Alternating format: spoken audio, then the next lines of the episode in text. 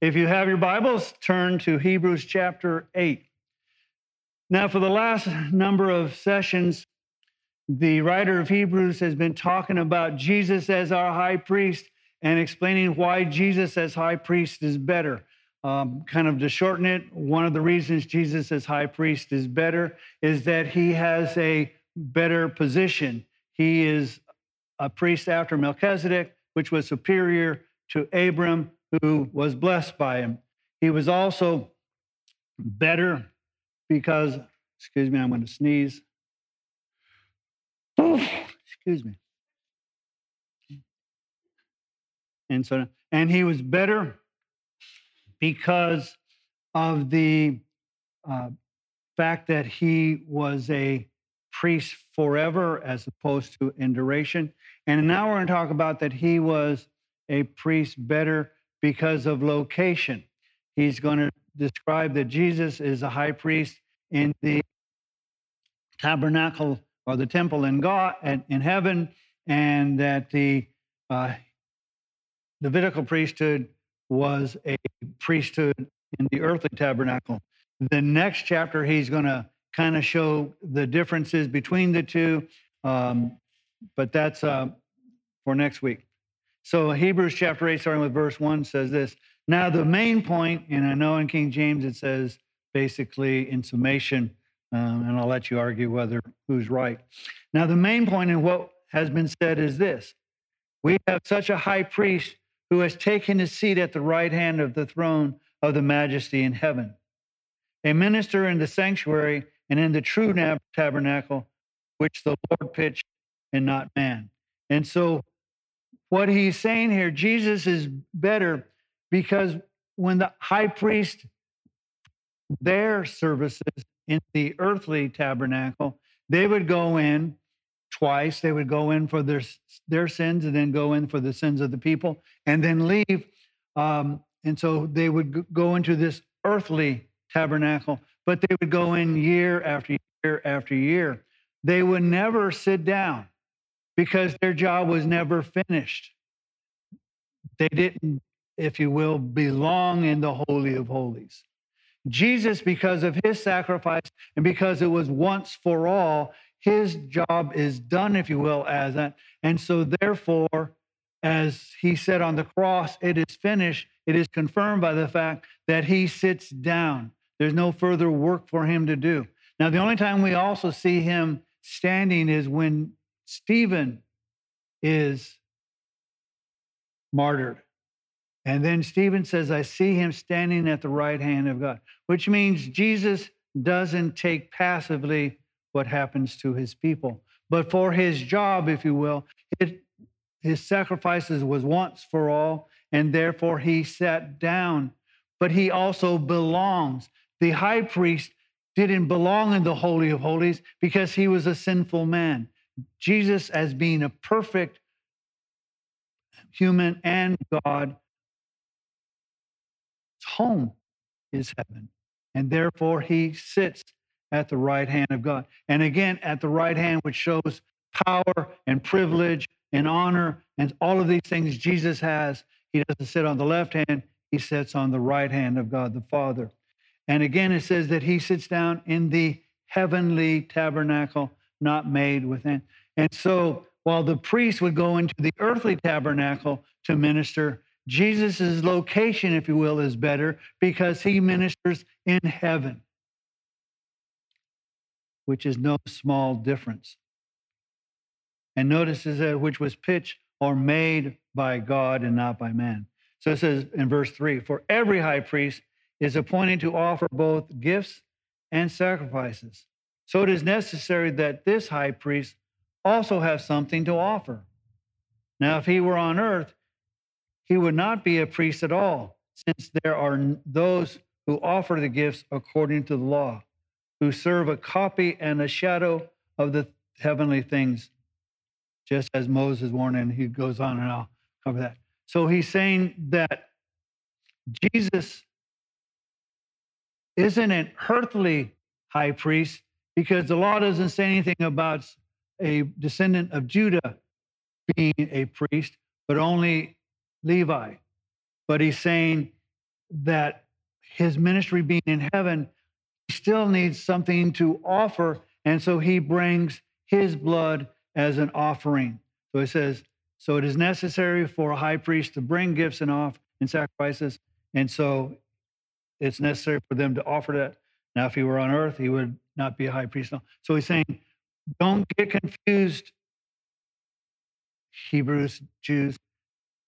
Jesus has a high priest ministry, but it is above, better, and superior to the earthly one. They aren't the same. And so the requirements are the same. And as he said, the high priest under Levi did so because the law, Jesus as the high priest under the Melchizedek order did so because he was appointed by God. And then it says, who serve a copy and a shadow of the heavenly things. When the high priest would go into the tabernacle and eventually the temple, and notice when the writer here is talking about, he would use the temple as an example, but he doesn't. He uses the tabernacle as an example, the one that was a temporary while they were in the wilderness traveling. Well, why does he do, do so? Because the tabernacle was built based on specific patterns that God gave so that they would see that it was similar to, but not exact, as the heavenly one.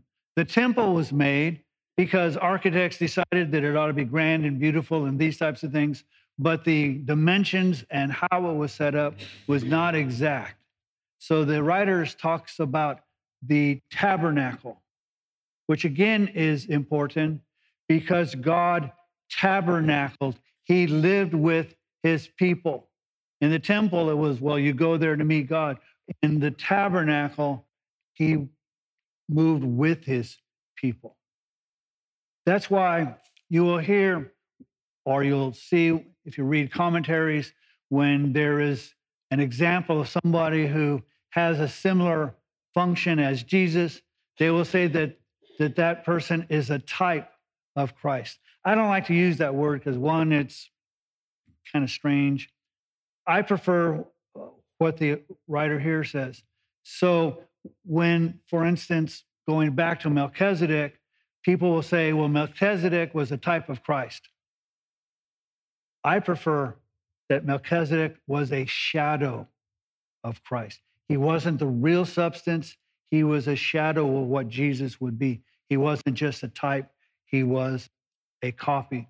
And the writer here is saying the tabernacle was a shadow, a copy of what was in heaven.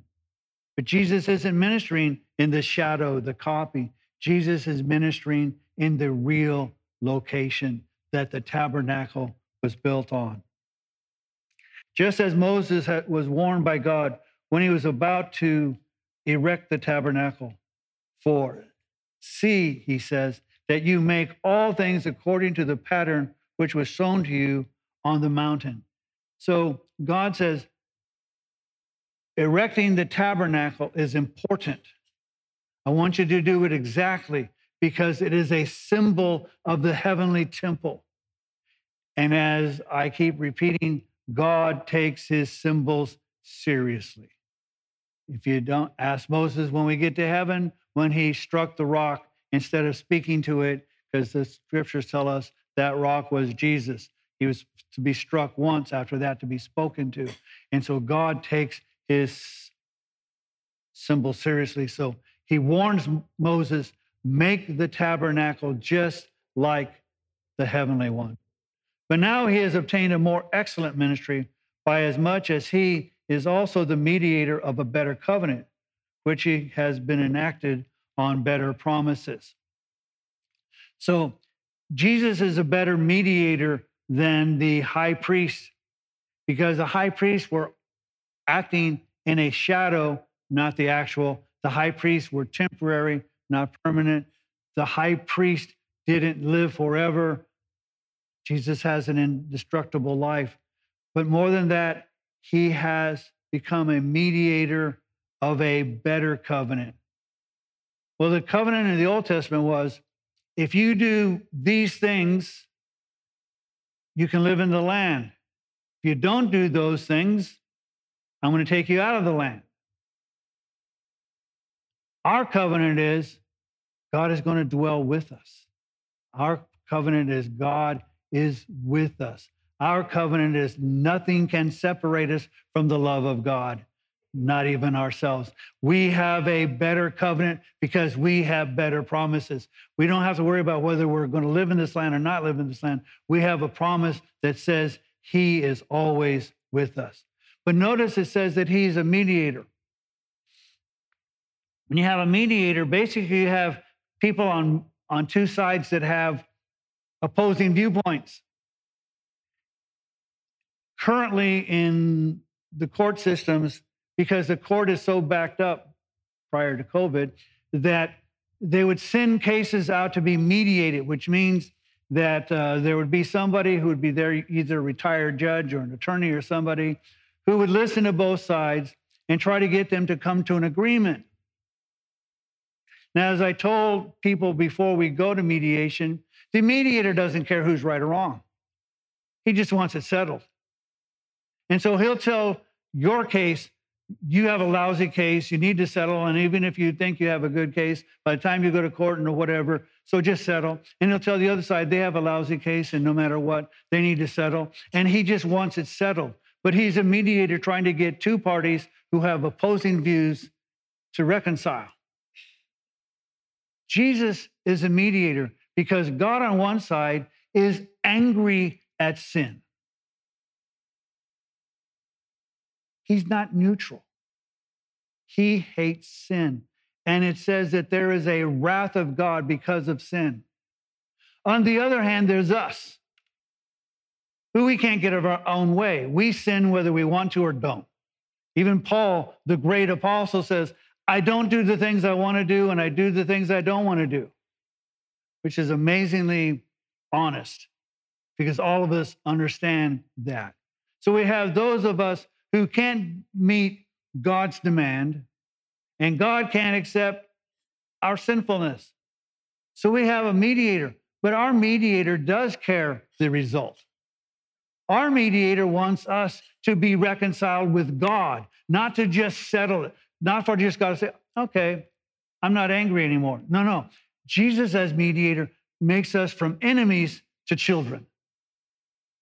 He is a more excellent mediator because he not just reconciles so that we come to a meeting of minds and not just, yeah, right, God, you're right. I'm a sinner. And I said, now what are you going to do about it? And Jesus mediates between the two. So we go from adversaries to children. So we have a better mediator of a better covenant, which was enacted on better promises. Notice, again, everybody wants to just dump the Old Testament, the Old Covenant, because of the new. It's not a replacement because it's old. Replace because what we have is better. But you need to understand what the old said so that you know how better the new is, so that we walk with him by faith. And then he's going to explain again why the Old Testament is not as good as the New Testament or the New Covenant. For if, verse seven, for if that first covenant had been faultless, there would have been no occasion sought for a second. So he said, we have a problem with the old because if it had no faults, there'd be no need for a second. It, it's kind of obvious. Why do you need a second if the first one's doing well? So he says, okay, here it, it, it has its faults. For finding fault with them, he says, behold, days are coming, says the Lord, when I will effect a new covenant with the house of Israel and with the house of Judah. Notice something here. The Old Testament isn't replaced because the New Testament necessarily says so. The Old Testament says the Old Testament's going to be replaced. Jeremiah is the one speaking on behalf of the Lord, telling us that there is a new covenant coming. So the Old Testament understands that it had a particular purpose. That purpose was to teach us that we were sinners. It wasn't get us to become children of God. It was to tell us we needed a Savior. We needed a Lord. So he says, I want to make a new covenant. Again, with the house of Israel and with the house of Judah. Not like the covenant which I made with their fathers on the day when I took them by the hand to lead them out of the land of Egypt. For they did not continue in my covenant, and I did not care for them, says the Lord. What is it? I delivered them out of slavery. They had cried and wailed and petitioned and prayed for four hundred years to be free, and I freed them. I took them by the hand, and they still continued to be far from me. So God says, I stopped caring about them. As a matter of fact, he told Moses, let's just start over. Why don't I just wipe them out and start with you? And if God had done that, we wouldn't be so much concerned about Abraham and Isaac and Jacob and all. We'd have just said Moses and go on from his lineage. So, for this reason, the covenant that I will make with the, the house of Israel and with the, says this, I will put my laws into their minds, and I will write them on their hearts. And I will be their God, and they shall be my people. When God delivered Israel from Egypt, he took them to Mount Sinai. And the plan was for them and Moses to go up to Mount Sinai and to, for God to make them a kingdom of priests. But because of what was going on the mountain and the, the smoke and the trembling of the earth and all that, they said, Moses, we'll stay here. You go on. You talk to God and tell us what he said. And while Moses was gone for a period of time, they decided, well, something must have happened to Moses, and they decided to come up with a new God. And they made a golden calf out of it, and they started having an orgy and doing all kinds of despicable things, um, doing the exact opposite of things that would be a holy people. And he goes, instead of writing the Ten Commandments on tablets, as I repeatedly say, he will choose to write on a substance harder than stone. He will choose to write on a substance harder than diamonds. He will write it on the human heart, which is desperately wicked and evil. And he writes his law on his people's heart so that they will acknowledge that God is their God. And God acknowledges we are his people. And they shall not teach every one his fellow citizens and every one his brother, saying, know the Lord, for all will know me, from the least to the greatest of them. Before, apart, if, if you were to read Deuteronomy, where it says, hear, O Israel, the Lord our God is one. You shall love the Lord our God with all your heart, all your mind, all your soul, and all your strength. It goes on to say that you need to write phylacteries. You need to put the law on your forehead and on your wrist and do all of these things and to teach your children and to do these things. And notice there's going to come a day that you don't need to write it here. You don't need to write it here. You won't even need to teach your children because they will know me. Oh, if that day would come soon. For the least to the greatest. For I will be merciful to their iniquities. He's going to be merciful for our wickedness, our unrighteousness, our sin. And I will remember their sin no more. Now, men who are married, you ought to rejoice at this. Somebody doesn't remember what you did. Because if you've been married for any length of time and you've messed up, like we all men do, and we ask after way too long a time for forgiveness, and our spouse says, I forgive you. And we think, okay, that settles it, I'm cool. And then six months or a year or ten years later, when you screw up again, she brings it up. Well, wait, wait a minute. I, I thought you forgave me. I forgave you. I just didn't forget. God not only forgives, he forgets, which is important. I, again, I, I want to kind of, to, to drive this point home, I'm, I want to tell a little story, which isn't necessarily factually true, but I want you to understand the emphasis. That would be like us when we are children, and let's say we copied somebody else's homework, which isn't right. And in case you're a student and you think that's right, it ain't. It's wrong. Cheating is cheating. It's like lying and stealing. And so let's say you, after a day or a week or a year or whatever, you start to feel guilty about it. And so you say, God, please forgive me for copying off of Johnny's homework. Now, I never copied off of other people's homework. And, and the reason why is because I always thought I was the smartest kid in the class, so why would I copy off somebody who was dumber than me? But that's just me. You know, I, you know.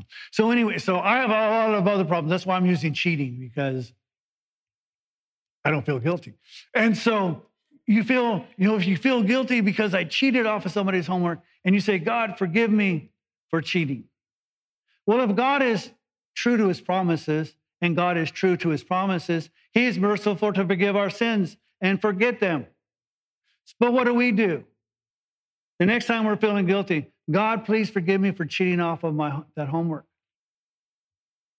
And then the next time, God, please forgive me for cheating off that homework. And the next time, God, please forgive me for cheating off my homework. In the interim, God keeps going, what cheating? What cheating? Because I don't remember that anymore. Don't hold it against you. I have not only forgiven you, I have forgotten it. There is nothing that is between us because I remember your sins no more. That is the awesomeness of the Jesus' sacrifice, that not only are we forgiven, and not only are we continuing to do things we're not supposed to do and not do things that we are supposed to do, Jesus' blood covers that so much that nothing interferes with our relationship with God. I remember your sins no more. Now, if you take nothing out of this, not only this message, but this whole series, that God, because of Jesus, isn't upset with you, but he's merciful and loves you and has forgiven your sins and doesn't hold them to your account, then you ought to be living life saying, praise God, glorify his name, because there's one person, the most important entity in the universe, who loves me so much that not only does he love me in spite of myself, he loves me because there's nothing about in spite of myself. So stop carrying around the guilt that God has forgiven.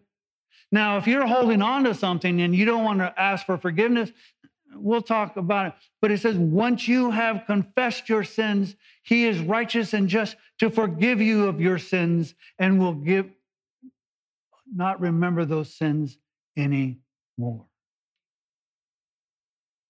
When he said a new covenant, he has made the first obsolete.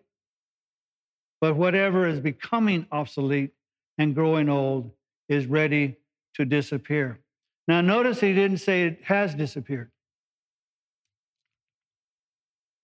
The Old Testament has value. It helps us to understand what God is doing presently. The Old Testament has value because it didn't disappear. It is still presently fading. So here is how we should look at the comparison. He quoted some scripture in the Old Testament, how a new covenant is coming. But let's take a look at what God did in that Old First Testament. He told the people to take an unblemished lamb and sacrifice it, and then place the blood on the doorposts and the lintel, and if he saw the blood, he would pass over. It didn't matter how corruptible and how guilty and who you were on the inside. The scripture said, if I see the blood, I will pass over. Well, Jesus is our Passover lamb. Just as that Passover allowed the children of Israel to be free of slavery, our Passover lamb has freed us, and that blood has caused our sins to be passed over so that we no longer are slaves of sin. And he took us by the hand and led us out of that slavery. It's personal. He didn't say, he didn't say, I, which probably he should have, I took him by the nose. No, I took him by the hand and I brought him out. And he has, and if you are a believer, you understand this. He took you by the hand and led you out. And then he, after going through various miracles of separating the Red Sea and doing all kinds of things and leading them by a cloud of pillar by uh, day and a, cloud, a pillar of fire by night, and God has provided his presence for us and his word to light as a lamp unto our feet. He brought them to Sinai where he issued the law.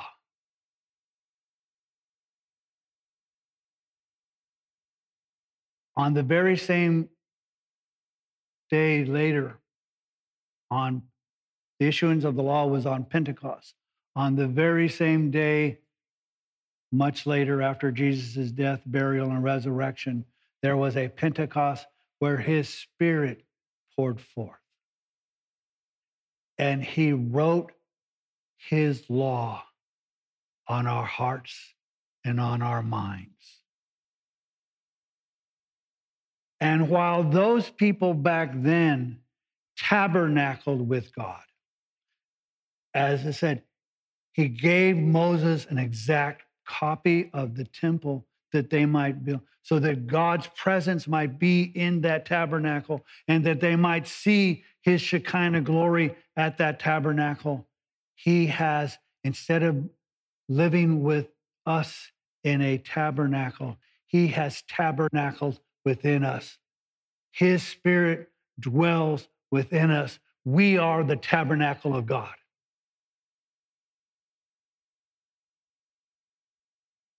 A better promise.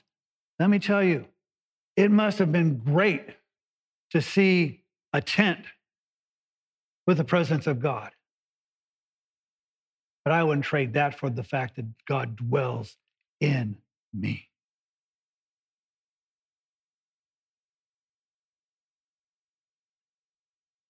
And the scripture says that when Jesus offered himself, that he sat at the right hand of God the Father. The scriptures will tell us that there's going to come a day when he's leaving that temple. I'm convinced it's called the Day of Atonement. Before that, there's going to be some shofar blowing, and then there's going to be a shofar that's going to announce his return. And he's going to get up from the right hand of God the Father, and he's going to bring with him those who have died before, and their bodies and their spirit, their new bodies and their spirit will reunite. And those of us who remain after giving everybody else a six-foot head start, we are those who have been cremated or buried in the ocean, whatever, when God reassembles that body into a new body. And those of us who remain are caught up with him, and we shall always be with him. And there will be a new heaven and a new earth after a thousand-year reign. Better promises. It's no longer, if you do what I say, you get to keep the land. Now it's, if you trust me, you get heaven and all this too.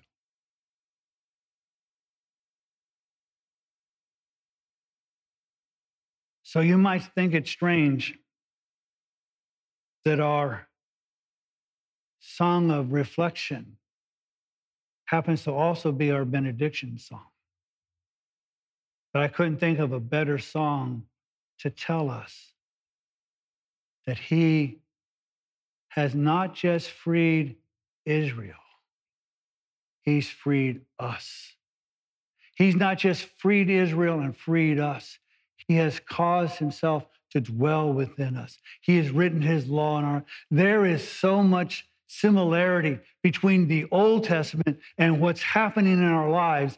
You lose all that valuable understanding if you just say, well, that's old, it's obsolete, I don't need to pay attention to it anymore.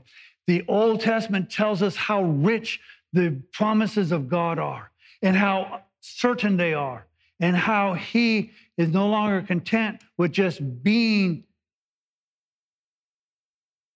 us being his people, but that we would be a holy nation, a royal priesthood, following our high priest, and that our sins are forgiven and remembered no more.